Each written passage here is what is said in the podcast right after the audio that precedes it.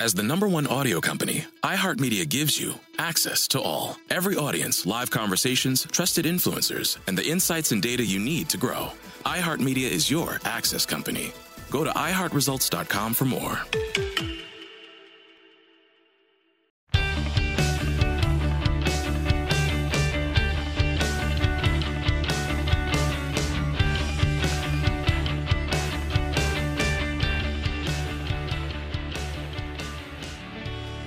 Welcome to Panther Puri, the podcast where we're supposed to talk Panthers hockey, but sometimes we don't. Here are your hosts, Alex Lopez, Jake Langsam, and TJ Peterson. I'm leaving the meeting. Keep that in. No, no, Hi, no, everyone. no, Welcome no. to another episode of Panther Free. I'm your host, Yes. Jacob Langsam. Here with me, as always, are my co hosts, Alex Lopez and TJ Peterson. And joining us today, a very special guest friend of the show, senior producer for the Le Batard Show with Stugotz, our friend Roy Bellamy. Roy, how are you doing tonight? Well, you know, He's doing better than he was yesterday, considering you know all the stuff going on there. I'm I'm, I'm tired. This Can- is going to be the coldest open. I I mean, I'm assuming you're done talking about that on air, right, Roy? I yeah yeah we we wrapped it up.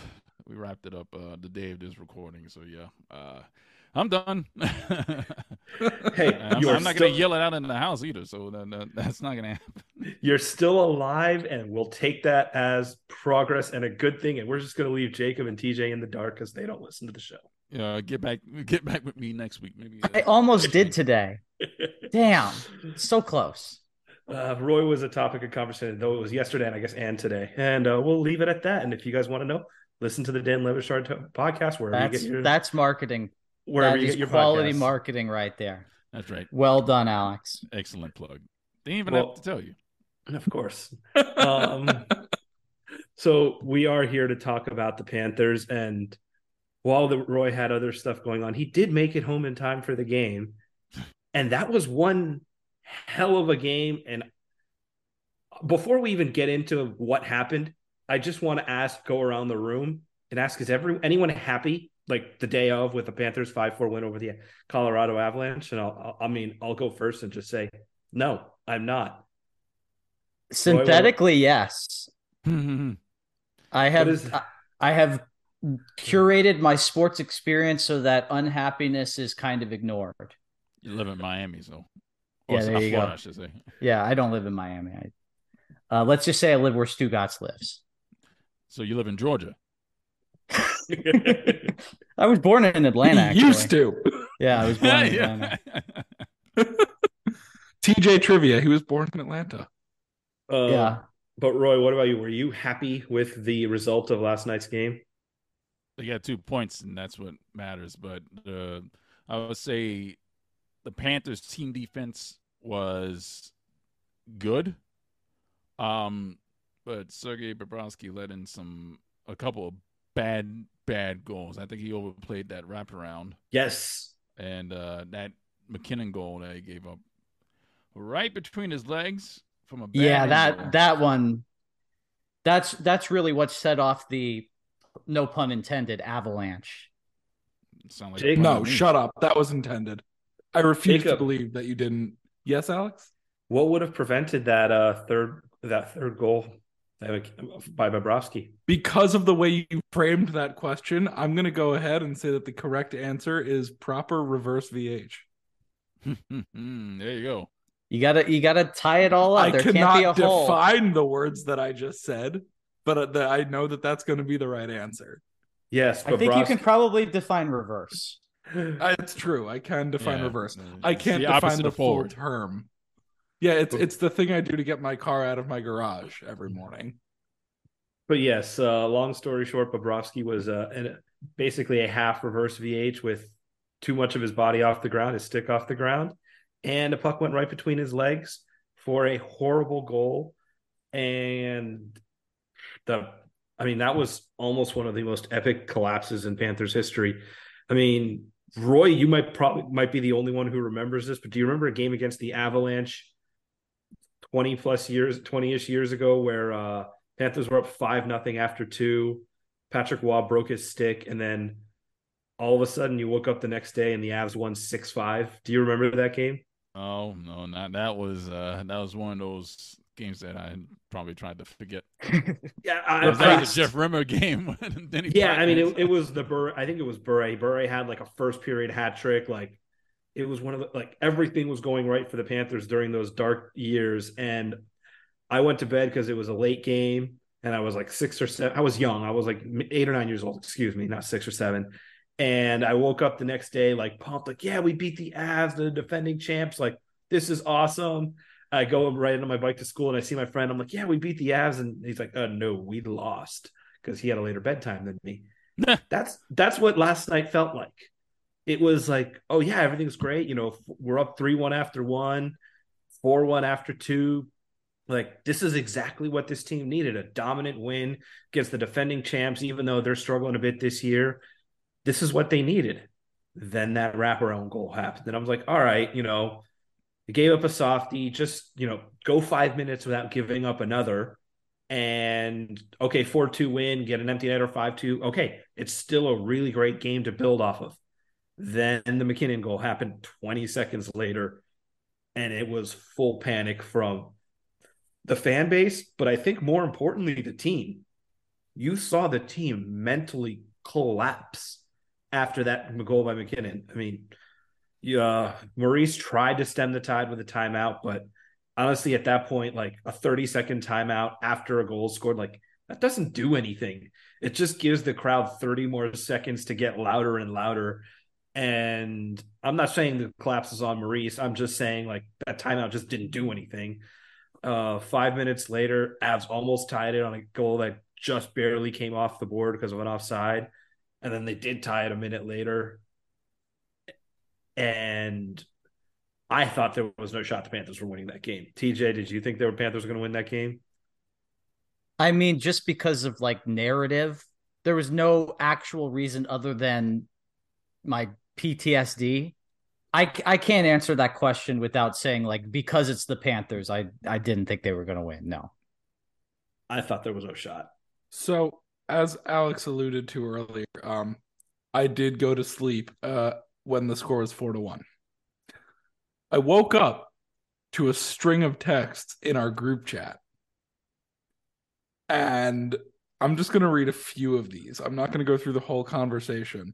Uh, but I woke up having gone to sleep at 4 1 to I'm watching this on tape delay. Blowing this lead is going to kill me.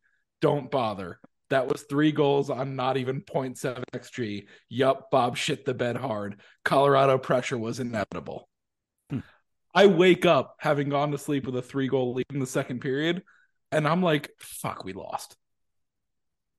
And then I go on Twitter and see that we won. And just what a roller coaster of emotion my morning was. because in in the Panther Free group text, you guys are talking about it in a way that made me think that we lost after I had gone to sleep, and then I checked Twitter, and we actually won. I had to like go to the NHL app and actually look at the score and count the goals myself just to be like, are are TJ and Alex okay? Like, what actually happened last night? It's a rare win that felt like a loss, apparently. Yeah. Look, when it I was still feel that way. one, when it was three to one, I kind of thought we were going to blow it. So it didn't surprise me waking up to the text, really. I mean, I agree considering the opponent, but that was really the only reason. I mean, when they gave up the first goal and the at the end of the first, I was just I was in my head. I mean, I didn't tweet it out, but I was like, oh, here we go again. They gave up that goal that they've been giving up all year, and then the second period will start, and as they're going to tack on another one, it's going to be 3 2, and we're white knuckling to the end of the game. But they actually, like, the Avs charged early in the second, and the Panthers held them off and then got a goal themselves to extend the lead. That's what I was really happy between the second and third period. I'm like, this is the team. Like, if they want to somehow claw back into the playoff conversation, this is the team that how that team has to play. Like they fought, they you know they they fought off the push. They fought off a really bad break because that that first goal by the Avs should have been a penalty on Makar for cross checking. Like they fought off adversity, they fought it off, they got a goal to make it four one. Like this is what they have to do. and then the third period started. So yeah, Roy, you said it best. The win that feels like a loss, and I still feel like that. I mean, if I'm on the island between the four of us that, that feels that way, that's fine. But I was just like, if this team is gonna make something of the season, they can't be doing that. They can't be white knuckling games where you start the third with a three goal lead. Well, the way that I am thinking about it is is like I I know that this is productive, but what can you really do if your goalie just gives up two terrible goals? Like it, I know that they gave up a like an a volume of pressure, but I think that the the Avalanche only had four high danger scoring chances in that period. The Panthers had six high danger scoring chances in the second period, and they only scored once. You you can't be like that's going to be three goals against every time. Most of the time, that's only going to be one, maybe even zero. That's just you, you got a little bit unlucky on the fourth goal. I mean, I don't want to say that it was a fluke, but you know that puck could have gone anywhere, and it just happened to go above Bob's shoulder. And then the second and the third goal, they were just horrible goaltending. Yeah, that turnaround shot he just did not see. Yeah, didn't see. Kurtis MacDermid with two assists last night, and was honestly one of the better players on the Avs. All the hockey men are just Hilarious. you know, filleting themselves over that one. Did you see Uh, Jacob MacDonald, Jake? He had a great game. He did. The one that got away. He would fit so, You're not would fit fucking so kidding. well on this. At this point, no, at this point, he would definitely be in the top six. There's no question. Yeah, That's definitely more than six. To Better be. The He- one he- that got away. The the ones that got away. The one oh yeah, there's, there's so many ones MacDonald that is the one that like there was no reason to get rid of him though.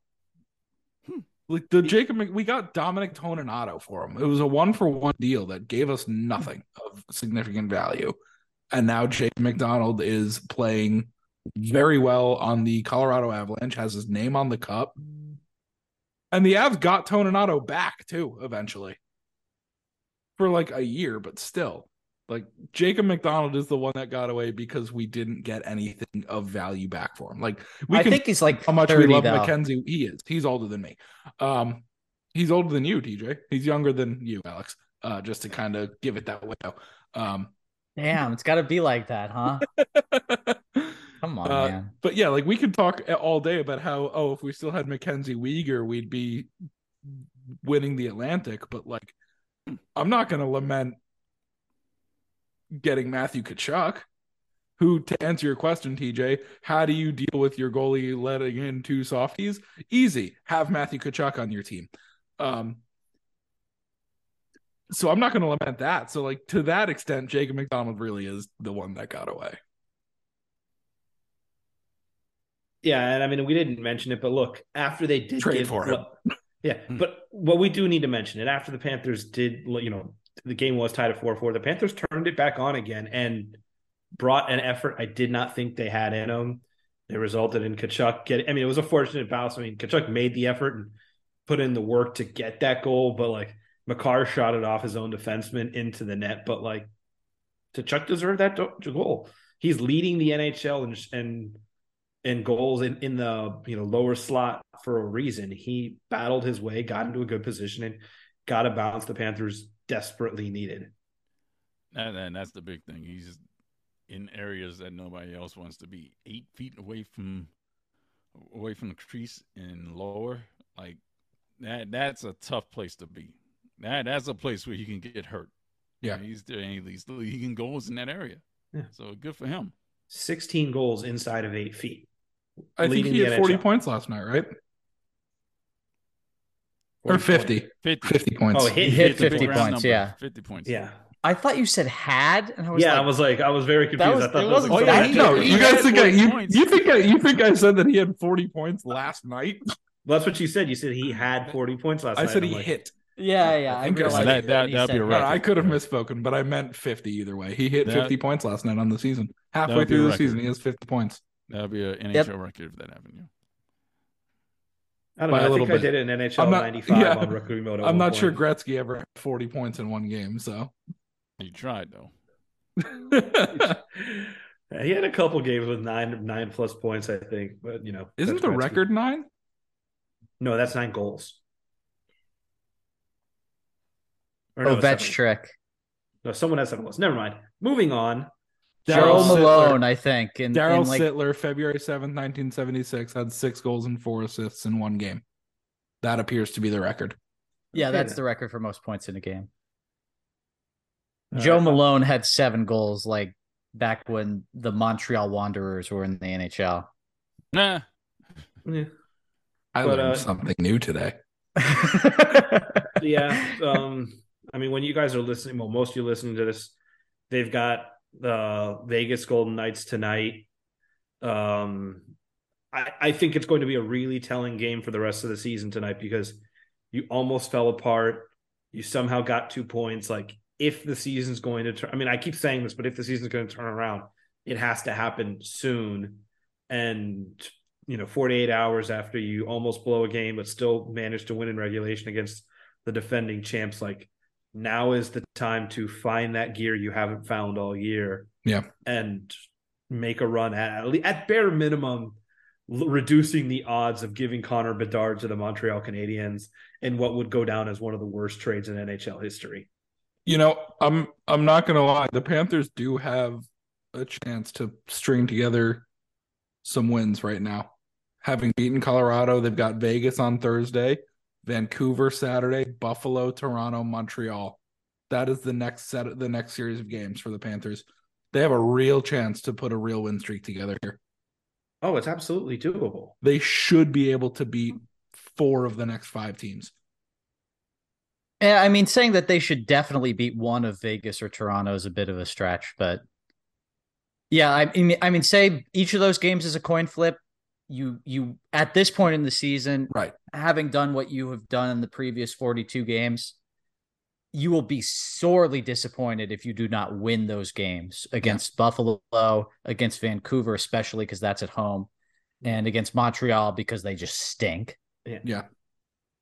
But three out of five isn't good enough anymore. Like you Right. need like you know if we Seven did- points in five games is that good enough? I No, Let me do the let's math. let's No. they have they have what 84 points right now so let's say they need 54 points to be able to sniff a wild card spot through the next that would get them games. that would get them to 98 points if they had seven points in all the in five games the rest of the way. no seven and five the rest of the way will get them in. But like you gotta like you need a eight out of ten or a nine out of ten soon to at least give yourself giving yourself some like an opportunity. Like at some point you got to start winning games you're supposed to lose if you want to get back into it. like there's no Oh, such yeah. thing as schedule losses anymore like you can't afford any of it um you you end the the the pre All-Star break ends at home against Boston. Yeah. Win that game. That's a hard one. Win that game and people start taking you seriously. Got to play Yeah. Boston four times. Damn. Well they've already By the way, three you with come out of the All-Star break against Tampa. well this is where we need Stamkos to skip the all-star game is it Stamkos that's going for them or is it Kucherov It's Yeah. I mean, I, if it, It's I, Kuch. I You hope need it's who- good. you Yeah. need whoever there is to skip the game and get that one that ov one game suspension coming out of the break I think That's Ovi's not going to get that suspension this year because he No, can hang out Ovi and doesn't sunny he wants Isles to play. Beach. Ovi doesn't want that suspension anymore. No, no. He's Ovi's going for Gretzky Gretzky's now, record. so, He's he yeah. needs every game. Yeah. Uh, let, us spend a minute talking about the All Star game. Um, what do you guys think of the format this year in terms of how they're announcing the teams? I mean, normally we would get the, you know, I guess originally it used to be we get, and everyone votes on the captain, and then everyone else is, uh, a bunch of players are picked by the NHL coaches and NHLPA and media. Then the, there's a vote, a fan vote for the last player. This year, all 18, every team has had their one person announced, and now we're having a vote, a, a combination of fan vote, media, NHL uh, coaches, and NHLPA vote for the rest of the squads. What do you guys think of that? I'm on board. I, I think it's best of both worlds of making sure every team gets a rep while still giving the fans uh, a say in who gets to go. you know, keeping it fresh, you know, for keeping it fresh is keeping it fresh sake, I guess. But uh yeah, sure. Well, what, whatever can garner attention to the actual All Star game is well, well in the NHL's favor. That I I agree with. I mean, um, and then just going on to, is there any events you guys are looking forward to? I know there are more gimmicks with the uh, uh, skills competition. They're talking about doing something on a golf course, doing something with allig- like shooting like edible pucks at alligators. That's Uh, dangerous. That's that's ridiculous. I'm sure they Talking have it about under control if they're gonna do that, but like that's that's stupid. Yeah, that's They get it though. That's it's good to know they get it. They've got that's Florida down. Alligators and golf. That's that's what I think about when I think shooting. about Florida. Yeah, and shooting. Yeah, you're right. Yeah. Yeah, stand your ground over here against alligators. Um, I, I I mean, look, the NHLs are trying things. I mean, last year in Vegas, like they had the the card, like the blackjack game, which was a dud. The fountain thing was eh. I mean, but at least they're trying. Like you gotta you gotta keep taking swings because the skills competition is stale. Yeah. It's been still for a long time. Like keep taking swings. Hopefully something hits. Um, but yeah, I mean, another interesting thing is I know the last time the All Star game here, FanFest and everything was at the arena, which made it pretty cool because it was just like I mean, one, it was five minutes from my house, so all the events and stuff were just right there.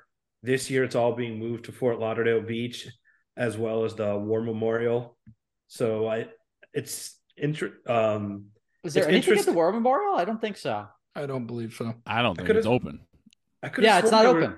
no, It's I could have sworn they were going to use the parking lot of the War Memorial for the um the youth hockey tournament. The Oh, okay, I parking didn't- lot. Yeah. okay. They yeah, they're gonna they have inflatable boards and they play you know uh deck hockey in the parking lot like a youth tournament. I, I I played in it when I was a kid when it was here uh back in the nineties. It's a lot of fun. All right then. The alumni game will be at the uh, the Ice Den. There will Is be that like an open event? I'm I think it sure. Oh, come on. Yeah, man. if it's at the We ice, should it's go on. to that. we will be there. Roy's playing in it, right? Uh, I will be there. I That's on a if I have Wednesday skates on. night. Yeah, it's a Wednesday night at the at the ice game. Um, yeah, we should go to that. Let's do it. We'll Maybe. I mean Wednesday night has become our recording night. Do we do it Live live? live recording. Do it Who live cares from the about alumni Panther game? Parade? Yeah, let's let's get there early. Set up in the uh where, where they got the um, Set up at the center bar. ice. No, the bar. There's a bar. that Alex, I said what I said. What did All right, you say? ice. I Oh, it's said center what I said. We'll do it from the we'll do it from the ice while the game's going on around us. Yeah. How cool would that be? I'm sure Peter joining Morel us will now. be thrilled. Joining us now is Scott Mellanby. Scott, fuck off! I'm playing. Get out of the ice. Peter Morel would be thrilled with us. oh, absolutely. He still owes me a beer. Well, this is a good time. This to, will be a uh, great time to cash in on that. Yeah. Absolutely. Yeah. All right. Anything else in the All Star game, or do we want to move on to? Do we uh, want to talk about the teams at all? The uh at least the announced teams so far. No, I mean Matthew Tkachuk. We talked about it. I can't remember if we talked about it on the episode before the one that never came out, but We I hadn't talked about it yet. deserving. All Star for sure. I have to imagine that the NHL is going to rig it so that Barkov also gets to go. Yeah. I- he played better. I don't have the energy, but if I did, I would implore people to instead vote for Verhaeghe. If we could get him in the game, because I think he's had a, a better, more uh, more healthy season for sure than Barkov. Yeah. That would be very cool. Barkov's already been at the All Star game. I'm sure you know he he's a guy that doesn't really get excited by very much, so I doubt that it's really a, a a great experience in his opinion. So uh, if we could get Verhaeghe there, that I would I would prefer that, but I know that that's not going to happen. I know it's going to be Barkov. Barkov in the shootout challenge would be fun though. The creative Oh, that shootout be challenge. so much fun. he's got some he's got some good deeks that he just won't bring out in games because they're too flashy. But like the one where he like does a slap shot and the puck doesn't move, like that would that would be that would go over great in like the the skills competition shootout thing. Yeah, but keep in mind, it's not just about the shot; it's about the presentation. Yeah, Barkov's gonna need some help on presentation. Or is his lack of presentation his presentation? Then it'll go too. Barkov might is very meta like that. That's why his goal song is I'm so excited. Yeah, it is such a great goal song. It's a great goal song for him, specifically for him. Yeah, Yeah. he If it were zigs and- anyone else, I would be like, all right, whatever. He's But zigs and- because it's him, because of him. Oh, he zigs, and when everybody thinks he's gonna zag, zigs again. yeah. Yeah, that's Mr. what everyone Zig. says. He, he's got that dry humor that you just don't expect, and then he says something, and you're on the floor laughing. Which Right. I mean, that's that's the that's exactly the kind of personality I would I've expect said from it a thousand times. It's what Jameson told me years ago. Barkov doesn't say much, but when he does, it's either really important or really funny. I think that was live on the podcast, or you know, It might have recorded on been. the podcast. I think he was talking about me. Nailed it. I mean, wouldn't be wrong. Um, a lot of people really enjoyed the uh, the quote that he gave to uh, Emily Kaplan yesterday about Yeah, that um, was good. He only speaks Finnish with uh, Anton Lundell now that they're together, which is something that happened for the first time yesterday. And I thought it really activated both of them in a new way because they were kind of disappointing up until now. Even you know, even when Barkov was healthy, he was very, very, very good relative to other players, but like we've seen much better from him. And Lundell just was absolutely ghosting, completely invisible, and much more noticeable yesterday. Although at one point it was for the wrong reason because he he fell down and brought Mahura down with him in one of the most slapstick sequences of the season. Yeah, that earned an oh my god from John Buccigross. I was like, oh, if that had led to a goal against, unfortunately, he would have to see that for the rest of his life. yeah. Thank thank God. You you you stay off the highlight reels forever, Lundell. But I, I TJ, you tweeted out and I couldn't agree more. Probably so far one of Maurice's best decisions of the year is to put Lundell on Barkov's wing. You got probably the both best game you've got all season out of both of them. Like for sure out of Barkov. A goal and Barkov's assist. like two weeks removed from a hat trick. He was on ice for Yeah, but- five goals and uh, zero against. So I guess they scored five goals. So he was on ice for every goal for and none of the goals against. I'll I'll take a goal and an assist plus ex, uh, amazing in the faceoff circle, amazing defense against the defending Stanley Cup champ over a first period hat trick against Montreal all day Fair. every day. That's Yeah. fair. Like you're you're just going counting stats if we're like, "Oh yeah, first period hat trick against Montreal." Like no, that was a game yeah, but you Panthers can't had- say that he didn't look good in that game. No, he, He did, did. but I'm saying this was his best performance of the year. A game the Panthers had to win and your best player brought it. And it was against a team that like that could they came back from a three goal deficit and they, they brought it. Barkov brought it and they got a win last night. And it's it's not they don't win without Barkov last night. That's No. for sure. No. Barkov had an all situations expected goal share of 89% last night. Eh, but that doesn't really mean anything because he was on power play one all night. Five on five, though, that does mean At something. five at five on five, it was eight, it was just over 80. The Yeah, reason what- that I the reason that I called it uh, all situations is because I assume that PK he was well. also killing penalties. Yeah, but just for less time. Yeah, he, he was on power play for about twice as much time as he was killing penalties. Mm. Power play has been great recently. oh, yeah, absolutely. Significant improvement from the first Yep. half And- of the first half, from the first quarter of the season. There we go. That's the math. And the PK is slowly getting a little bit better. I mean, it's Eric Staal. I Ever still since Eric Staal was put on it, Yeah, um, man, it- that must have hurt. To. I'm kidding. It, you know what, Roy? We fight through the pain for the sake of comedy. That's what we do here. Eric Staal's been a lot better at five on. Trade but for Eric PK still- Gudbranson. Shut your damn mouth. Fight through the pain for the sake of comedy. It's called committing to the bit, and I'm really good at that. It reminds me of the quote. I can't remember who said it. Tragedy is when I cut my little finger. Comedy is when you fall into an open sewer and die. All right. Who Paper said cup. that? Hold on. I'll look it up, but continue. All right. Well, now I'm going to transition us, guys. You want to play a TikTok game?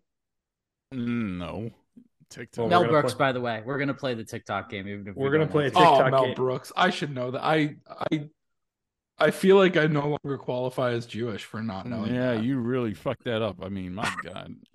Mel Brooks, an absolute legend. Yeah. Uh, Um, let's let's get to the game with ludicrous speed. Yeah, we're gonna play. Ah, We're gonna play. Thanks for the softball. We're gonna play smash or pass. Panthers players at, at the trade deadline. Smash all of them. Smash all of them. Wait, hold on.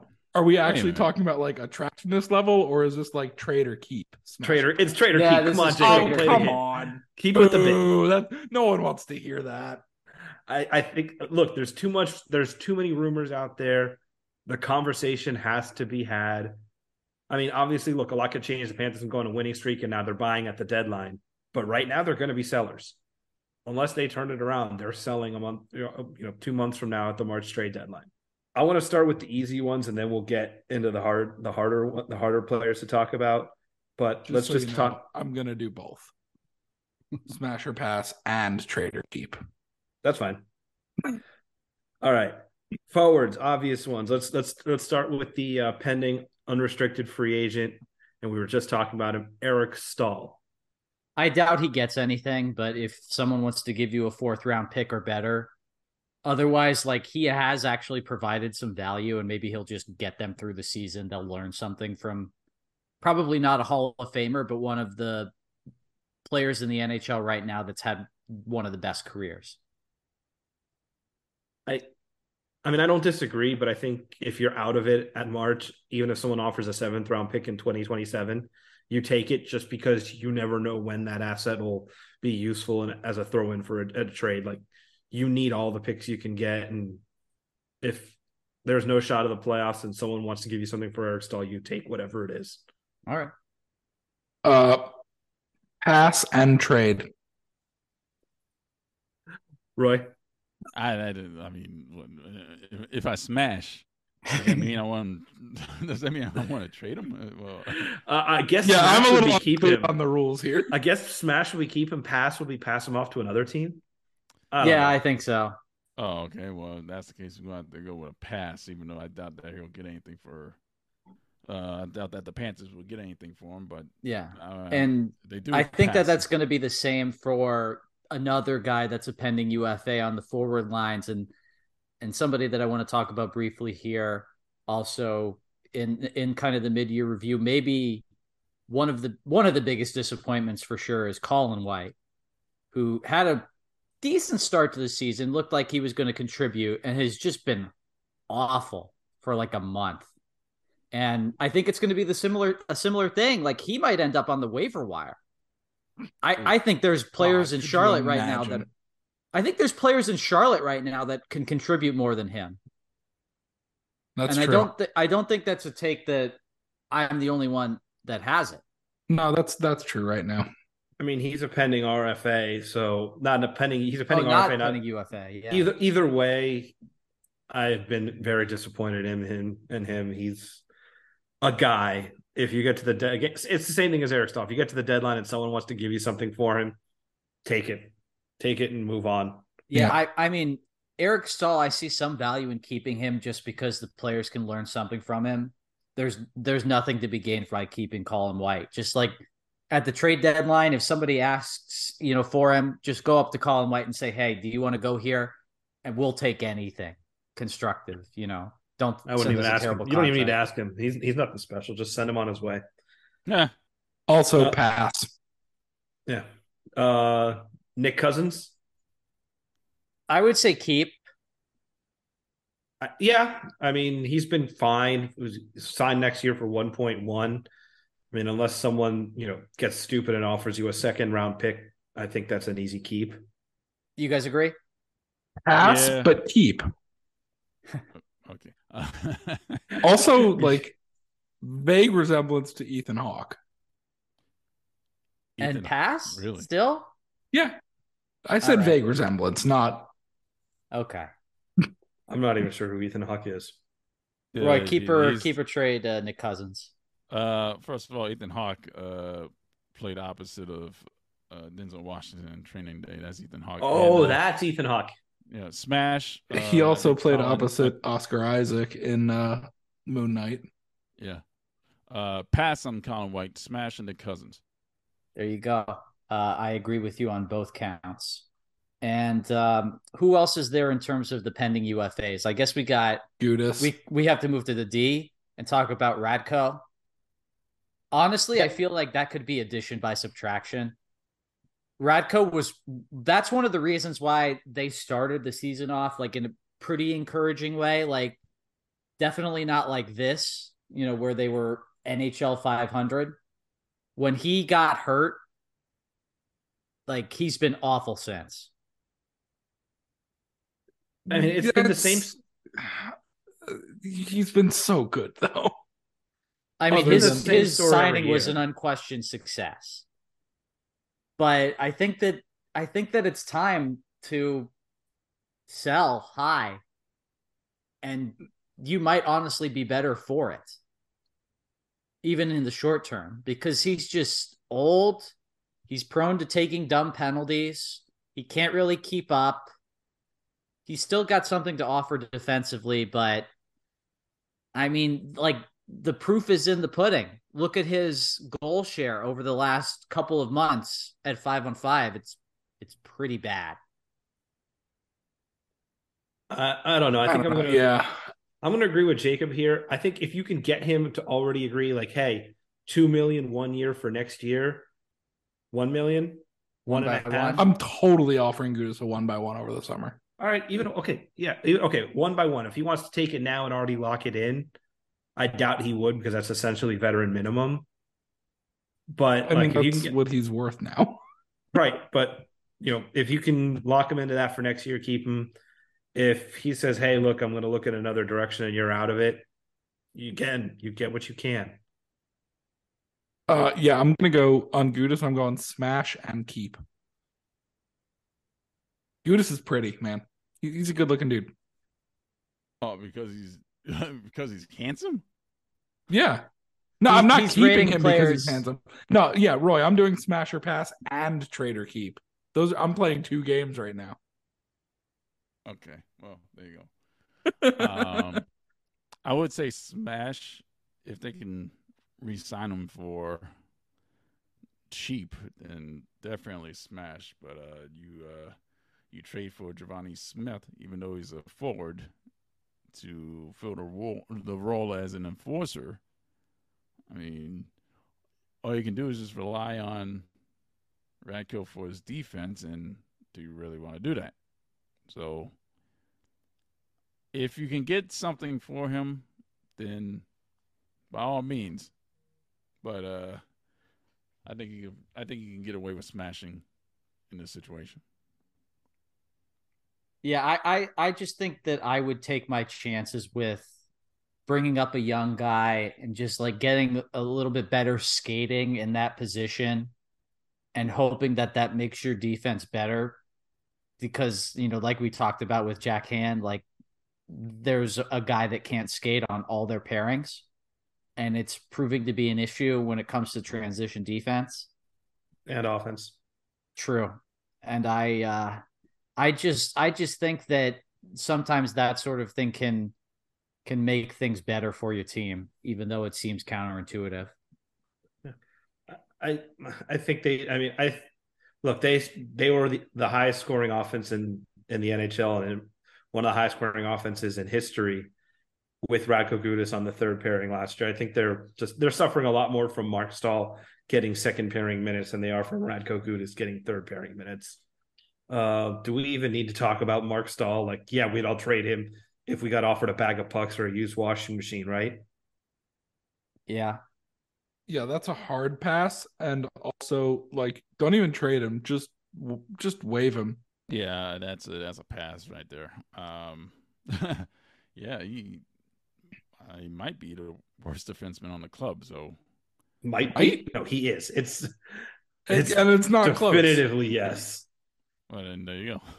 So yeah, going to have to smash uh, going to have to pass on uh Marc Staal in this situation. Only if anyone could have seen this coming when he was signed. Yeah. In the last month, Marc Staal is actually plus six and 54% expected goals. I refuse. But here's the thing. Here's the thing. Matt Kiersted is plus three and 59% expected goals. So Sooner or later, they're gonna have to keep him on the team. Matt yeah, Kiersted. I he's on a one way deal next year, so I have to imagine that he's going to be getting a serious look. You'd better. Yeah. You know, if it were up to me, it would be uh him and Lucas Carlsson in the lineup every night. There's a lot of reasons why it's not up to me, so I'll just leave it at that. That's Um, the tamest way you could have possibly framed that. Okay. of reasons, huh? So, so moving on to the, the the harder decisions. I mean, we'll start with Duclair first, just because he's going to be healthy at some point, and assuming that Hornqvist doesn't stay on LTIR for the rest of the season, though I think we all kind of expect that. Uh, would you trade uh, Anthony Duclair? No. First of all, hard smash. Second of all, His He's a very eyes good twinkle, looking guys. Uh, no, he, he needs a haircut. He needs a haircut. He like I I would be apoplectic if they traded him before he plays a game post Yes. Achilles tear because that's just going to be the absolute nadir of his value. And you know, there are lots of reasons why you have to move players at certain times, but ultimately if you're not trying your hardest to live by buy low, sell high, which I think this organization absolutely does. And it's one of the best things that Bill Zito has done as, general managers consistently buy low and consistently sell high. So I, I can't imagine that he would be willing to sell Duclair at the lowest point of his value. You, you know, in a situation where another GM like um, Elliotte Friedman and, and Jeff Marek always say they're not throwing you life preservers, they're throwing you anchors. Yeah. So don't don't latch onto that anchor and, get rid of a really dynamic scoring forward who, if he was playing this year, this season could be. It it it wouldn't be different in terms of them being in first place instead of in six, but they might be you know only two points out of a playoff spot rather than six. He gave you 31 goals last year for $3 million. Yeah. That's $100,000 a goal. You cannot get that value anywhere else. Like, And let's not do- forget, this team is not deep. They cannot replace him anymore. right. They had other options last year. They do not have those options anymore. Yeah, Yeah. he got scratched in the playoffs because the Panthers had insane forward depth. They don't have that anymore. They need Well, he those got 30 scratched goals. because he wasn't playing well. So Yeah. Right. uh, But, what I'm- but they that, had that but- they had that ability. It's like they could scratch a 30 goal scorer and there was guys that were playing, you know, almost you know, just as good that they could bring. I mean, in they the played They don't Joe. Thornton. Like, Well, that it was only literally. Joe Thornton. No, but I mean, Yeah, he has 1,500 assists or whatever he has. right. They had options. This year they don't have those options. Like you do not trade Anthony Duclair. And just like TJ said, no one's throwing no one's throwing you a sweetheart offer for a guy coming off an ACL injury. They're throwing you anvils. Are we done on Duclair? Because I kind of want to use that I just, same I logic. just, just want to reiterate that that's a hard smash. Anyway, move. Continue. I, I want to use the same logic here to say, and get ready for the full character 180. I would be apoplectic if they traded Sam Bennett. Hmm. The guy is about to break out TJ's offensively. PJ's character arc regarding Sam Bennett is maybe my favorite long form plot line of this podcast over the last two years. Mhm. We thought I'm- last year maybe he was getting propped up by Huberdeau, and that could still be the case. But right now, he is insanely underachieving his expected goals, individual expected goals. He's producing that at a very high rate. He leads the team in the the rate of rush shot attempts that he has. He gets more than Verhaeghe. He gets more than Barkov, which is actually not that surprising because he doesn't get that many he's a guy that is still playing with that style that made them so successful last year and i don't know why but just hasn't resulted in in goals and there's a lot of warts to his game he takes a lot of stupid penalties Mm-hmm. he's not particularly good defensively But at the same time, like this is a guy that I think has the potential to score 20 goals in the next 40 games. And if they if they sell him now, unless they're getting back Sam Girard, which was a trade they talked about potentially, you know, like they mocked it as uh, a trade on the DFO rundown, and I've been talking about that kind of swap for a long time because uh, Anton Lundell could potentially replace him as second line center. But right now, I think that you would be similar to what they did with Reilly Smith, just buying way too hard into a shooting percentage slump. Slump. So I would say absolutely not to Sam Bennett. Yeah, I don't disagree. Um, and it's gonna be it, it's gonna be the same mantra for me. Basically, the the rest of the people we talk about, it's like unless you can get a similar age and quality defenseman, you don't trade Sam Bennett. Like you still have him signed for two more seasons after this one.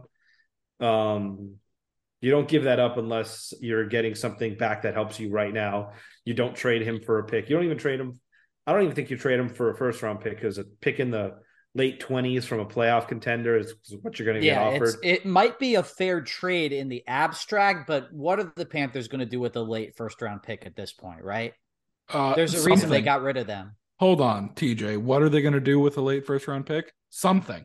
Like they trade for a defenseman, I, I- guess. Or they could use it to draft a player in the first round, which they are currently incapable of doing. Yeah, Yeah. but there's a reason. Th- those guys are going to take time to come into the lineup. They don't really have time. Barkov is 28. Ekblad's, you know, contract is about to expire. He's going to get a big raise, I hope. Barkov is not 28. Barkov's 26. well, he's going to be Feels 28. like he's 28. Yeah, he's going to be 28. he might be 29 when that 27. He might be is ready. 27. Alex, what were you saying? Either way, like the the point you're making is that first round pick is like is going to be ready for the NHL two to three years from now, unless you you know strike gold, which happens you know one percent of the time in that point of the first round. So yeah, I, I I think it's an easy. You're not you're not you're not taking futures for Sam Bennett, and I'll just move on into it. Sam Reinhart, you are not taking futures for Sam Reinhart. There's been a lot of people who've been like floating trades, like oh, a first round pick and a and a B plus level prospect. Like no, yes, that's that's what the Panthers gave up for him, but no, the guy had 82 goal, 82 points last year. He plays plus defense. You can Oh, put yeah. him, you can put him anywhere in the lineup. I mean, they could play him at center if they want. I'm s- honestly shocked the Panthers haven't tried that at all this year, considering how poorly things have gone. Just try it. But either way, Sam Bennett is not someone you sell low on because he's struggling this season. He's a really good player, and the only way, in my opinion, you trade Sam Reinhart is if it's part of a package where there's three multiple teams involved and Jacob Chychrun's becoming a Florida Panther. That's that's the only reason you trade Sam Reinhart, in my opinion. I'd still rather have Reinhart than Chychrun. I I'm just very low on Chychrun compared to everybody else. Yeah, I, I'd be concerned with having Chychrun and Ekblad because neither of them can keep their legs working through a full season. That's a fair point. Um, But I just want to Chychrun- rewind to Bennett because I didn't get to give uh, a take there because I just want to make sure that I that I go on record as saying smash on Sam Bennett. Uh, as for trading him, yeah, you're trading him if you're getting like a good partner for Ekblad back. Uh, I saw someone mock up a trade with Pittsburgh that had the Panthers ending up with Ty Smith. Uh, I wouldn't want Ty Smith, but if uh, if Sam Bennett's going to Pittsburgh, I'll take a Marcus Pettersson. I mean, they would have to be Marcus Pettersson plus, but I wouldn't necessarily. Yeah, necessarily no, yeah, be absolutely. I wouldn't be opposed to that. Like, I wouldn't hang up the phone right away. Is basically what I'm saying. I'll get back to you. Yeah, Um, keep I- keep I- Bennett unless yeah. like an offer for a very good proven defenseman comes up. Roy, I would keep Bennett. I think that uh, down the stretch he's going to end up uh, being a bigger factor in the Panthers getting closer to the playoff spot. Uh, Reinhart, I would I, I would keep as well. Um, both of those guys you can place in the lineup really anywhere. So and that you're going to definitely need that because Yeah. as we've seen this season, the Panthers not deep. So you're going to have to have them at least for the season. mm-hmm. Uh, Reinhart is unfortunately a pass, uh, but he's also a very hard keep. Um, if for no other reason, not to say that like Sam Reinhart is an untouchable, but now is not a good time to trade him. Now's not a good time to touch him. he he's having a career low shooting percentage, uh, and the return you would be able to get for Reinhart right now would not be what his actual value should be. Mm-hmm. That, that's more why. I wouldn't trade Reinhart than because I don't want to trade. I don't want to trade Reinhart, but I wouldn't trade Reinhart because he's having a bad season for him, and it is depreciating his value to a degree that makes it hard to get an actual fair trade back for us. Hard, hard Reilly Smith vibes to use what TJ said about Bennett. Hmm. It happened twice to Reilly Smith. That was how he became a Panther. True. He's just an every other year guy. It's very strange. Um, let's move on to somebody else that you had on the list. We've talked about all year how Aaron Ekblad's play has been very disappointing, but I think giving up on him right now would be a little bit premature. But the number one reason that I wouldn't entertain trading him is that, like, you need Aaron Ekblad to be what was promised or like what he's shown in the past few years as well if you're going to have a chance of winning the Stanley Cup. And that's what this organization wants to do. That's why they've made the decisions that they've made. They don't intend to just get into the playoffs and be happy with the first round victory. So if you trade Aaron Ekblad, maybe you win the trade because you get like a nice first round pick that turns into a second line winger and you get like, you know, uh That's not winning Vladislav. Gavrikov type of second pair guy, while Ekblad becomes a massively overpaid, you know, like a PK Subban, where he used to I be a great defenseman and then he becomes a dud. So that's overpaid. But to me, like it's not really worth it because you don't have a chance of winning the cup anymore because you don't have a bona fide number one defenseman. You need that to win the cup. Yeah, I, I, I, I, the only reason I put him on the list is because so many people in the fan base just want to trade him. It's, cle- I mean, we've said it a thousand times. It's clear to us that he's playing injured, so that's impacting his skating ability, which is impacting his effectiveness. But you do not trade your number one defenseman, and and if you try to trade him in the middle of the season, there's no one who's sending you a number one defenseman back. Like there is Yeah. no Subban for Weber trade mid-season that's going to happen. Like you're going to get a bunch of pieces that are very, very unlikely to amount to what Aaron Ekblad gives you when he is healthy. Yes, he's struggling this year, but you do not trade Aaron Ekblad.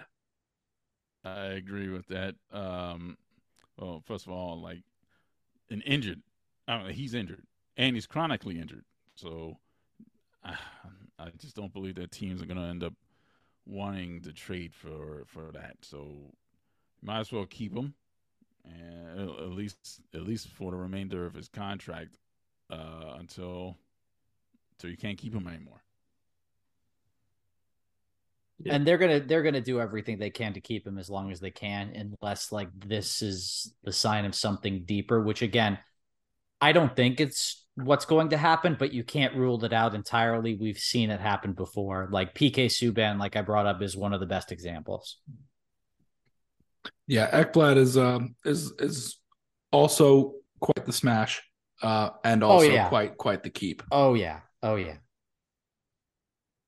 The man's got luscious locks. I'm telling you that.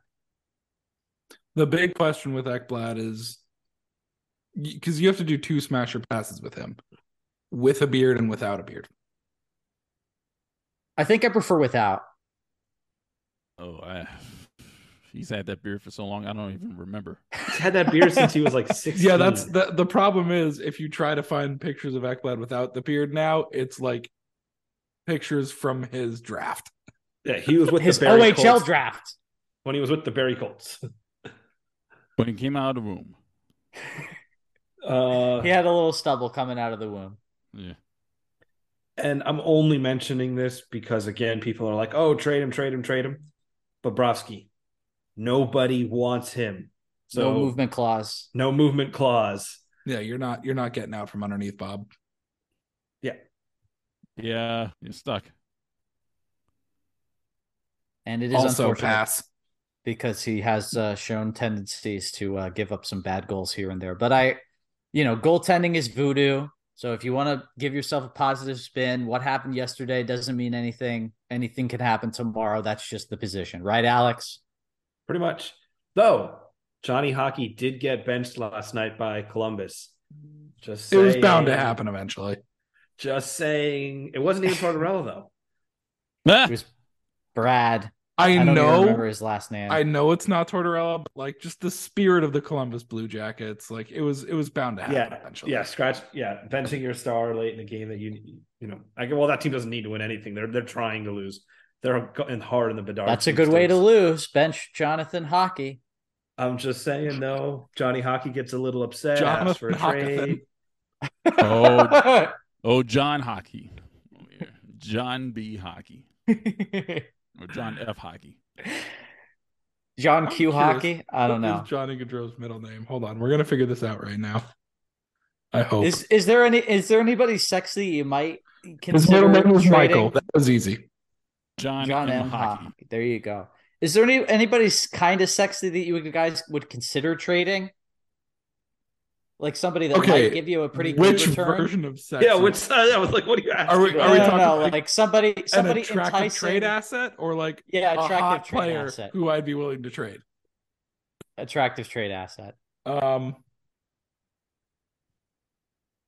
I gotta Here's- say it, even though I don't really believe it. Would this be selling Verhaeghe at the peak of his value? You you shut your damn mouth. As You uh, shut your damn mouth. That's You're just a not- dude- I'm. you- mm. That's just a due diligence talking. Like No, everybody's for sale type. no. You've got him at a Uh, steal Don't of a make contract. me think about an answer to that question, Timothy.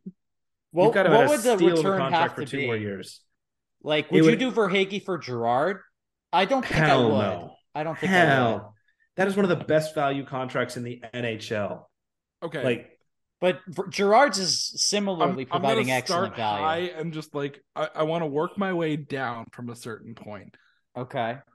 because like I would do Verhaeghe for like Adam Fox, Yeah, that's not even. a but question. obviously the Rangers are laughing us off the phone for that.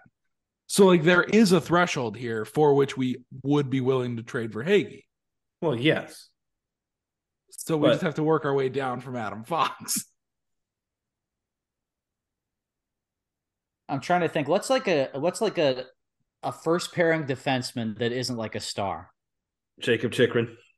No, That's a no. I don't believe. In I him, wouldn't. but I wouldn't make that. I wouldn't make. That I don't. trade. I don't believe in Jacob. I love Jacob. Chychrun.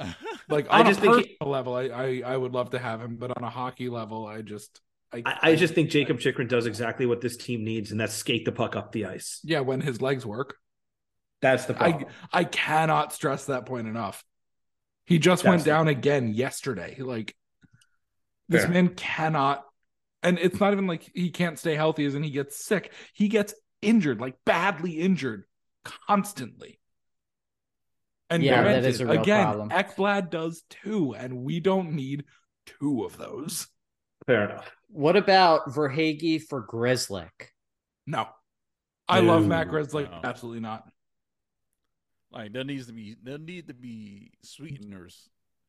Yeah, Gri- Gri- Grzelcyk's a great player for what he does, but like he gets Would carried. be an awesome Panther. He, don't- I wouldn't say he gets carried. No, but like, like, I'm, sa- Matt Grzelcyk rules. but I'm saying is like he's as good as he is because he gets to play Okay. with a stacked defense. no, He's he's very good. I'm going to disagree with that as well. Alex, I need you to remember that about five years ago, five and a half years ago, five years ago. Um, this is probably before we were really friends. Uh, but I made an attempt to develop my own performance metric. For I remember NHL. this. I remember when you did this. and constantly when I was ranking when I when I would sort for defensemen, Grzelcyk constantly at the top. And this is back when he was still getting like third pairing fringe minutes for for the Bruins. This according to I your developed a stat that was like, "Hey, this guy's good," and now What he's were you getting saying? top pairing minutes. I'm smart. what were you saying, Roy? This according to your own metric. Yeah. Yeah. It never really went anywhere, but like I did develop some form of metric that proved that Matt Grzelcyk was good while he was still getting fringe minutes in Boston. And now we call it top- expected now, dog. now he's a top pairing guy. Okay, uh, entertain me. What is this formula? I don't remember. It's been oh, five five years. different. It Yeah. was five years ago. Honestly, remember your metric. We're gonna I'm say that sure- he leads the league in X dog. I'm sure I could pull it up. Like I, I know where the files are. I could get it. X I, dog. I I think it would be no. yeah, he's got that dog uh, in him. He's got the Um, dog in him. That's for sure. Um, All right, yeah, yeah. But no, Yeah, it, had, all it right. was it was based Intangible, a lot. really. But okay, hold on. There was oh, I had someone else in my head. Oh, this is here's another good one to work your way down from. Mackenzie Weegar. There's Yes, absolutely. I would do it. I would do it. Uh, I'm missing I- Mackenzie I- Weegar. Yeah, Verhaeghe for Weegar. I mean, I would do it. uh, does Calgary do that? Probably not. No, no. No. Okay. So let's keep working our way down. Because like I want to find this threshold. Because What obviously about, the um, idea of trading Carter Verhaeghe is insane to all of us. But there has to be somewhere where we're willing to level off. What are the other defensemen on Carolina's left side? They got Slavin. Slavin, Pesce. Pesce's a righty, I think. I don't think he is. Uh, he might be. Brady Skjei. Brady Skjei's no. still in Carolina? Yes. yeah, I, I wouldn't want him, but I don't want him. Yeah, what about Jaccob Slavin? Carolina's not doing that. Yeah. I don't know if this thought exercise is actually going anywhere, but I guess that there is Pesce a is right. threshold. Yes, I mean, at least you uh, yeah, that's ultimately I'm just trying to prove that like there is a threshold at which we would be willing to trade for Hagee. Um yeah, I guess trying to find that threshold is probably an exercise in futility to a certain extent. Uh K'Andre Miller. I don't think I would do that. I love K'Andre Miller, but I'm not sure I'd do that. Also, I think he's a righty. I don't think I don't think Miller has hit his stride yet, and I'm not trading Verhaeghe for someone who hasn't hit his stride. Uh, I, I guess that on on a similar level, this will maybe be more palatable. It's also true that Brandon Montour might be at the peak of his value. Montour, I would trade. The unfortunate thing is though, like that's clearly where you have a deficit. Right. That's that's least- the problem. Like At if least you're the you Panthers, the- you can't afford to trade away any of your defensemen without Right. getting Yeah. another one Yeah, back. yeah, it needs to be D for D on that one. Yeah, I'd trade Montour for Pesce. yeah, but that would- Carolina's laughing you off the phone. Yeah. You, the, the problem is, especially with the way Brandon Montour's been playing this year, is you need another Montour, not to get rid of Brandon Montour. Right. And why are you trading Well, Brandon Montour for speaking Brandon of getting another Brandon Montour, the Florida Panthers happened to pick up a Sabres defenseman on waivers today. Yes, they did. Yes, they did. Uh, His name is Casey Fitzgerald, Casey son Fitzgerald. of former Panther Tom Fitzgerald. Yes, and if you are a Hockey Man Panthers fan, you should be getting every every child of a former Florida Panther because that way you would have known to draft Tage Thompson because that's the logic our fan base uses. Right. Um, That's how we got Riley Stillman. Yeah, but yeah, Casey Fitzgerald. I mean, he got Should waived. Should have gotten Bob Kadowski's kid. Guys, Uh, he's five eleven. This isn't gonna work. No, no. Does he fight? He's a right-handed shot. That I did not expect. I mean, his analytics are a lot better than the other people the Panthers have picked up off waivers and gotten something out of, aka Mahura Forsling. And uh, well, I guess they didn't get off waivers, but they traded for Montour. Like, Mm-hmm. Give him a shot. Like, I, This I wish- is I- something you needed to do. yeah, you need to keep finding guys. I mean, yeah, you need a lefty to replace Marc Staal, even though Paul Maurice seems obsessed with keeping Marc Staal in the lineup. But like, you need to find a defenseman that can skate. Maybe Casey Fitzgerald is that guy. Just hope. Just hope. Any other Casey Fitzgerald thoughts? No, I did also want to include it in, in terms of news that Spencer Knight went on IR Oh yesterday. yeah, Yeah. Do we know what that is, Roy? Or nothing? They haven't really said anything. yeah. It stands for injured reserve. Thanks, Uh, no, this is actually the first I'm hearing of this. So, uh, yeah, not great. Not great, Bob. Not great. well, if it No, makes you it, feel it better, just I means didn't Alex know that Lyon claimed, Vezina season. If it makes you feel better, I didn't know they claimed Casey Fitzgerald until five minutes ago. Until you literally just told me now. Yeah, We're breaking Oh, yeah. news, Alex. yeah, we are. Um, TJ, I know you wanted to do it. Do you want to do a quick mid-season report card because this podcast is starting to drag on us? Um, I, I at this point, I guess I'll just throw out all my opinions. Um, F. goal goaltending D has to be better. Generous. Spencer Yeah, Knight D's has generous. been. It hasn't been the worst in the league. It really hasn't even been in the ballpark of the worst of the league, but it's been mediocre. I would say it's been the worst in the league relative to teams that should be winning. Yeah, the consistency is just not there. It hasn't been a- the worst in the league, but the Panthers are probably the best team with bad goaltending. I don't think that's true. Either, Um, either way, you get a week where there's great goaltending and you get no scoring, or you get a week where there's a lot of scoring and no goaltending. There's you're you're just getting no consistency out of your goaltending. Yeah. Um, if Knight had been playing better in the last week or so, he would definitely be bumping that up to at least a C. But he had a terrible week, or you know, last whatever Ever since five he's come back from his his illness, he's been awful. yeah, awful. The Um, teams with worse goaltending than the Panthers, all situations save percentage this season. Uh, Detroit, Chicago, St. Louis, Columbus, Seattle, Montreal, LA, San Jose, Vancouver. Which of those teams is better than the Panthers? None. So they are the worst team, or the they are the best team with bad goaltending. I mean, I guess, but some of those teams are play uh, teams with playoff aspirations that have much worse goaltending. Yeah, But but I'm not going to go. I'm not going to go out there and say that the Blues are better than the Panthers. Mm-hmm. Kings, you, the Kings, you could make an argument for. I wouldn't, but you could. Yeah. Mhm. Um, So I'm hearing, all I'm hearing- Defense. Go ahead. all I'm hearing is you uh, dressed up and put makeup on a pig as the prettiest pig in the pig pen. So Right. Yeah. Yeah. goaltending best is a bad huge goaltending. problem. It's a huge problem this year. Mhm. And Spencer Knight's not immune. Um, hopefully, it's just dealing with this whatever the injury was plus the illness. But like right now, you're looking at two years at four and a half million for a guy you can't play because Spencer Knight has not been good the last week. I'll say, moving on to defense, I'm gonna say C. Ekblad's been like a D. Oof. Marc Staal's been like a D minus. Brandon Montour A minus. Josh Mahura B, which is great for a guy from waivers. Gustav Forsling C. So What? that pretty much puts everybody at C level. I mean, Gustav Forsling has been rough for the last month or so. No. He's been rough. I disagree. I don't. I mean, I'm not looking at the the I don't- games. I don't I think- don't watch the games. Remember that. I I only look at the stats. Look, look, I don't think Forsling has taken to the role of number two defenseman as well as we hoped, but I don't think he has been bad. I think he has been fine. I think he has been doing everything he can to essentially make up for the fact that Ekblad can't skate this year. Yeah. And that's not an easy job to do. Roy, any Um, thoughts? uh, I agree that I, I agree that Forsling should be better. Uh, Okay. C plus probably is what I could give him on that one.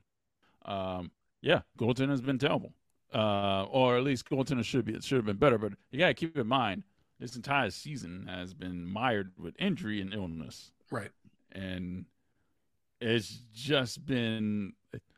And the other thing is, how do you adjust to that? And that's where you have to talk about coaching.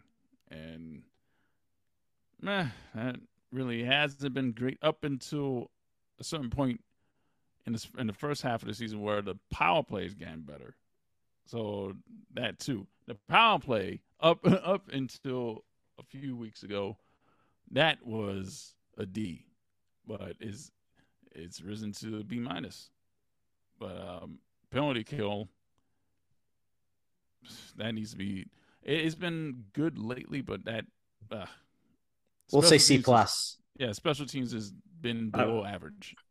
I would give special teams as a ge- uh, in general, uh, just for the entire season, a C, and I think that's generous.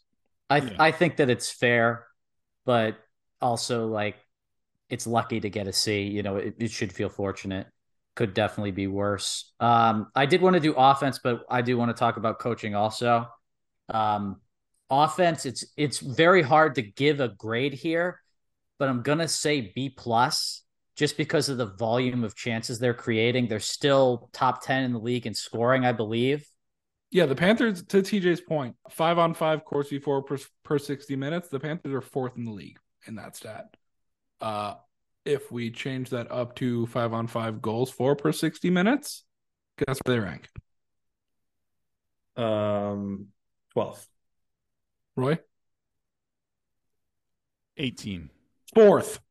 Okay, I was wrong. So the goals the are Stuttgart's, uh, so the that's goals are good. The five Yeah. on five goals are coming. Okay. Uh, So you see my point now. yes. Yes. We see Don't worry, point. TJ. In terms of not watching the game and only looking at the numbers, I've got your back. Yeah. I, mean, it's it's frustrating By to the see them not convert, but I, I do want to say if you change that up to all situations goals for per 60 minutes, the Panthers are 12th, which is still fine. No, it's not. Not for the amount of offensive talent on this team, even with the loss of depth. Sure, 12 is not good half, enough to me. top Nope, third. not- I don't grade on I don't not grade on a curve. I grade on a, I grade on a curve. The expectations of this offense, 12th is not good enough. Underwhelming. Having the 12th best all situations offense should get you into the playoffs. Barely, That's a different. should. That's a that's a different conversation. But that's what we need to be talking about at this point in the season. Okay, that's fine. I, I I can I can live with that. I can live with that. I'm just saying for the amount of talent on this offense, the fact that you got Barkov, Tkachuk, Verhaeghe, uh, Reinhart, Sam Bennett, like yes, Duclair hasn't played, but like those guys should have you top ten in offense, and it should it shouldn't have been as difficult. I as agree. it's been this year. If you're healthy, No argument. Uh, Barkov has missed time. Tkachuk has missed a couple of games. Duclair's been out all season. Well, that was Reinhart started off the season in. T- I know Mm-hmm. Reinhart started off the season again with a career low shooting percentage of zero for a while. Yeah, Um, that was bad. so the fact that they have gotten as high as twelve is actually kind of cool. Uh, all situations goals against per sixty, uh, they are twenty third. Offensive is- firepower is not the problem here. So I'm with TJ and giving the offense a B or B plus. I'm not going to give them an A, but offense has not been the problem. They're looking to outscore their problems, and based on the statistics, they should be doing that. Like the the chances that they're getting, even though they're conver- converting, they're getting goals. We'll say at an above league average level, they should be getting it at an elite level. If you Yeah. just look at their chance numbers, and I'll, I'll give them credit for creating the chances. I'll dock them a little bit for not converting, but at, the same time, we know that con- that creating chances is a better predictor of scoring goals in the future than scoring goals itself. no so argument. I also I also want to clarify in talking about those rankings of the goals for and goals against. Uh, I don't mean that as a way to judge the 12 forwards and the six defensemen. Those are full team numbers. The team offense has been good. The team defense has been bad. Yeah, I, I said it was pretty underwhelming. I think that they should absolutely score more um, because of the talent that they have. But them being in the top half of the league, it, I mean, it would get you in the playoffs. Unfortunately, they're not exactly great on team defense. so there's that. And you say uh, they're trying to outscore the problems. Well, good luck with that. Right. You're not outscoring your problems with 12th team off, 12th uh, in, in goals for in all situations. hmm no way. But there are a bunch of teams that are outscoring their problems and having good seasons because of it. Seattle, Los Angeles, probably a few more that I can't think of right off the top of my head. All right, coaching. Paul Maurice. What do we think? the letter grade I came to was C minus. I think that if you ba- went off the tenor of the the fan base, you would think it would there would be no other option but to give an F. And I just don't feel that strongly, and I know that I'm on an island about that. That's fine. Um, the clear weaknesses in what's changed, at least from going from Andrew Brunette to Paul Maurice, and maybe this isn't related to the coaching, but I don't know what it otherwise could be, is that the comeback cats are completely dead. If the Panthers get behind by two goals in a game, it's They're done. over. It's And if over. they get ahead by two goals in a game, they're also done. Yeah. That, that that's that's the thing we've known and we've talked about it again. well, and again it- and it's again. more so like the goaltending when they get up by two goals in a game has been terrible. It's not like they're bleeding chances. well, but the offense still flatlines. I mean, they they they had zero shots ten mm. minutes into the third period. Yesterday. I guess when they're up by two goals, sometimes it does, but generally they still have a lot of offense going when they're up by one. either way, when they have a multi-goal lead in the third period, their offense flatlines, and it happens again and again and again. And the only person you can blame for that is Paul Maurice because you know every once in a while you can be like, all right, the players got complacent, but like it's a consistent pattern that this team is up by two goals in the third period, and then they just bleed chances. Or I'm sorry, Are, they- are there more than the just the stops. Blues game and the Avalanche game? Because that It's could a just lot of games. It's okay, what are the other ones though? I don't I don't mean to do this. Like I, I know I'm coming off like an asshole, but what are the other games? I can't really think of them. I honestly can't think of them on the top of my head, but I know I've tweeted them out and I've shown the screenshot of of the X, XG in the third period, and it's just a flat line. It's happened a lot, TJ. I mean, I just can't pick out specific There's- games, but it's happened a There's lot. there's there's no period by period analytics, and if there were, I would be able to tell you that this is true, or maybe go more out on a limb and say I think it's something that people are making out to be a problem because of the bad goaltending in those situations. There And are the fact that, like- analytics. The problem is we have to look at each individual game report to find them. Yeah, and I just don't have the time to do that. Sorry, guys. Hmm.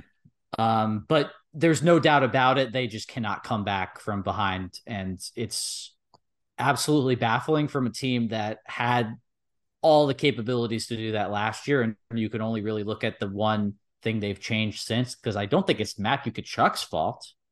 And I No, don't Matthew think that- Tkachuk is a perfect angel, and nothing is his fault. And I don't think that Jonathan Huberdeau and Mackenzie Weegar were the only reasons they were making those comebacks. They were a part of them, but they you can't say, well, they don't have Weegar and Huberdeau. Of course, they're going to lose every game. They're down by two in. Um, Marc Staal playing every game. We've talked about it all year. It's you know, it's not going to cost you games, but at the same time, it's such an obvious unforced error that like he should not be playing every night and probably should only be playing when you have other guys hurt like Joe Thornton did last year. Uh, that's another major issue I have with him. Uh, none of the depth forwards have gotten better other than E2, E2. And I mean, that's a big other than because he's had absolutely the best season of his career. E2's been a re- revelation this year. He's come down a little bit, but like Colin White was a dud. Rudolfs Balcers was a dud. Nick Cousins, I mean, he's kind of a known quantity, but he hasn't give you anything extra. oh, sorry. And hopefully someone can come in and prove me wrong, but also Ryan Lomberg has been pretty brutal this year. Yeah. Unfortunately, Lomberg has uh Turn back into has- Ryan has- Lomberg. Yeah, that's that's the carriage turning back into a pumpkin a little bit. Yeah, and the special teams, well, I don't know because when I watch the special teams, I just feel like every time they get a power play, they're not going to score. Every time they give a penalty, they're got a 50-50 chance of surviving it. But that's probably just like the pessimistic Panthers brain because the the stats are decent, you know, not in terms of the actual goals, but the analytics are decent. I mean, they still have a, a great offense from you can tell watching the games, even when they're not scoring. Steve Goldstein's voice is getting really high a lot because they got the puck 10 feet from the net and somebody just got to hit one of those holes and they just, they're just not doing it. And I don't know why. And, you know, every other time in NHL history, or like 90% of the times that somebody has a season like that, they, they started scoring but there's no guarantee that that's going to happen. Yeah, I, I, you guys. I mean, you all said it. I mean, C minus, D plus for coaching. It's just Maurice hasn't pushed the right buttons. He didn't change the offensive system, but he hasn't been able to find something that works for this team. 104 points uh, team total for the for the season at the beginning of the season was the Vegas odds on that one. They're not going to hit that. No way. No. Now I No. thought they'll hit 100. That's automatic F. So on that one, that's just automatic F. We all had the under. Yeah, I was gonna. I was about to ask. Do, do you remember whether uh, how we how we Yeah. did the over under on that one? We all I had have- the under, I have them all expected open right be about hundred. They're not going to hit All 100. right, I feel No. very good about having taken the under there. I'm disappointed that I had to, but I do enjoy being right about it. I mean, they're on pace for eighty-two. They're going to be lucky to hit. They're on 90 pace for 84, Alex. Okay, Excuse me. eighty-four. They're No, be he's lucky- no. Alex is right. They're on pace for 82, I thought they had 41 or 40, uh, 42. but forty-two they've and played 42. 42. Oh, I 42 they and had 42 and 40. I thought they had 42 and 41. Nope, 42 and 42. They're on pace for 82 Whoops. points. Unless something changes, they're not going to hit 90. And yeah, D minus F. I would expect something to change though. Until it does, we can't expect it. Well, I mean, they just beat Colorado. You would have to say that something kind of changed there. But, uh, I'm there's telling you, beat well. Vegas. They're not in a playoff spot. Beat Vegas on Thursday. Then we can talk. Yeah, we're we're at the point we Okay, can't just yeah, say, oh, here's they the won thing. one game. Yes, they beat Colorado. That's great. Beat Vegas. Even then, I know I just said that beat Vegas, then we'll talk. Beat Vegas on Thursday, beat Vancouver Saturday. Give me the first three game streak of the season. Then we can talk. Yeah. I mean, we're talking Like- about hitting 90 points. It's nothing to get excited about. Me No, saying I think they're going to get to 90 points is No, it's not. know. But that but that's why this season, that's why the, the grade is a D minus F. Like they're going to be lucky to hit 90 at this rate. they're the most disappointing team in the league. So Yep. I don't really know how you can otherwise argue. All right. Any final thoughts? Because we are way over time, guys. I'm going to use my final thought to credit Roy for sticking this out with us. But I usually do. I mean, this this is a real this is a real marathon. I mean, He loves yeah, us, I mean, guys. I mean, last year was it didn't feel like a marathon. It does now. yeah. It's I just gotten mean rough. this episode in particular. It's been really long. That's exactly what I meant. Oh, it just- oh, okay, didn't good. We're on feel- the same page. It didn't feel long last year because we were winning. We were having fun. This year we're diagn- we're diagnosing a corpse. It feels cathartic. Fun is not the right word, but also it's not it's not negative. It's cathartic, you know? It's like therapy. All right, let's get My- us out of here. My final thoughts is Rate us five Kach- stars my, on my final BetterHelp. thoughts is Matthew Tkachuk smash. Uh, I know we didn't bring him up, nor is he a trade target. I just, I just Oh, yeah. sure Oh, yeah. record there. How- That- I don't that understand smash. how his brother is Brady. Like, what is going on with that DNA? I don't understand. Somehow the most and least attractive players in the league are brothers. Uh, uh, keep in mind, Auston Matthews played for the uh, Maple Leafs, so. like, Uh, yeah, I mean, may- maybe not the least attractive. He's but better now that he shaved the mustache. I will say worst that much. worst hairline. I think. needs And also weirdest face. Anyway, Yeah, Anyway, uh, final I can't wait for Team USA and Matthews to play for us. yeah. Roy, Roy, any final thoughts? No. Like, Then- that- that- that's it. not that not not that you need any publicity from us because you give us way more publicity just by joining us. But where can people find you that don't already know? All right, so uh, we have the Dan Le Batard show with Stugotz. That's every mm, that's every day. Uh, because Miami with Billy Corben is every Friday, uh, and Montgomery and Company is every Thursday. So you can catch that on the Le Batard and Friends Network, part of Meadowlark Media. And I think a lot of people don't know, but you guys do talk Panthers on the show all the time. A lot of people think, oh, it's just NFL, maybe the Heat once in a while. You guys do talk Panthers. Yeah, we slide some hockey in there from time to time. Um, so yeah, yeah Bunch of Cats talk- fans in that studio. I mean, we've had we've had Mike on the show. Chris Cote's a big Panthers fan. We're Yeah. gonna get Jessica into it against her will. Yeah, I, I doubt that. Uh, yeah, Chris Whittingham as well. That's right. Yeah, what he's a fan. But yeah, um, Rate us five stars on BetterHelp. yeah, betterhelp.com. Uh, but yeah, guys, uh, I guess I'll just wrap it up for uh, Jacob Langston and TJ Peterson. I'm Alex Lopez. Thank you so much for joining us, Roy. Thank you guys for making it through this uh, marathon episode. And uh, hopefully, Panthers win tonight against Vegas and then they win again against Vancouver. And we can finally have a winning streak. Good night, everybody.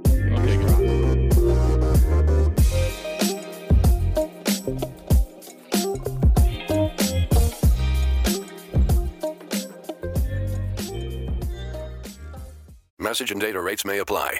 Guys, got hair loss? I know what you're thinking. Should I shave my head, comb it over, wear a hat? Just stop. This isn't 1970. Keep your hair and your confidence because Bosley, America's number one hair restoration experts, can give you your real hair back permanently. Check them out today because they're giving away an absolutely free information kit and a free gift card to anyone that texts EASY to 203203. Dude, you don't have to look like your dad because this isn't your dad's hair loss treatment. People all over the country trust Bosley because they're ahead of the curve. They use the latest technology to give you your real hair back. And the best part? Bosley's permanent solution is protected by the Bosley Guarantee. Let Bosley show you for free how awesome your hair could look with an absolutely free information kit and a gift card for $250 off. Text EASY to 203203. That's B A S Y to 203203.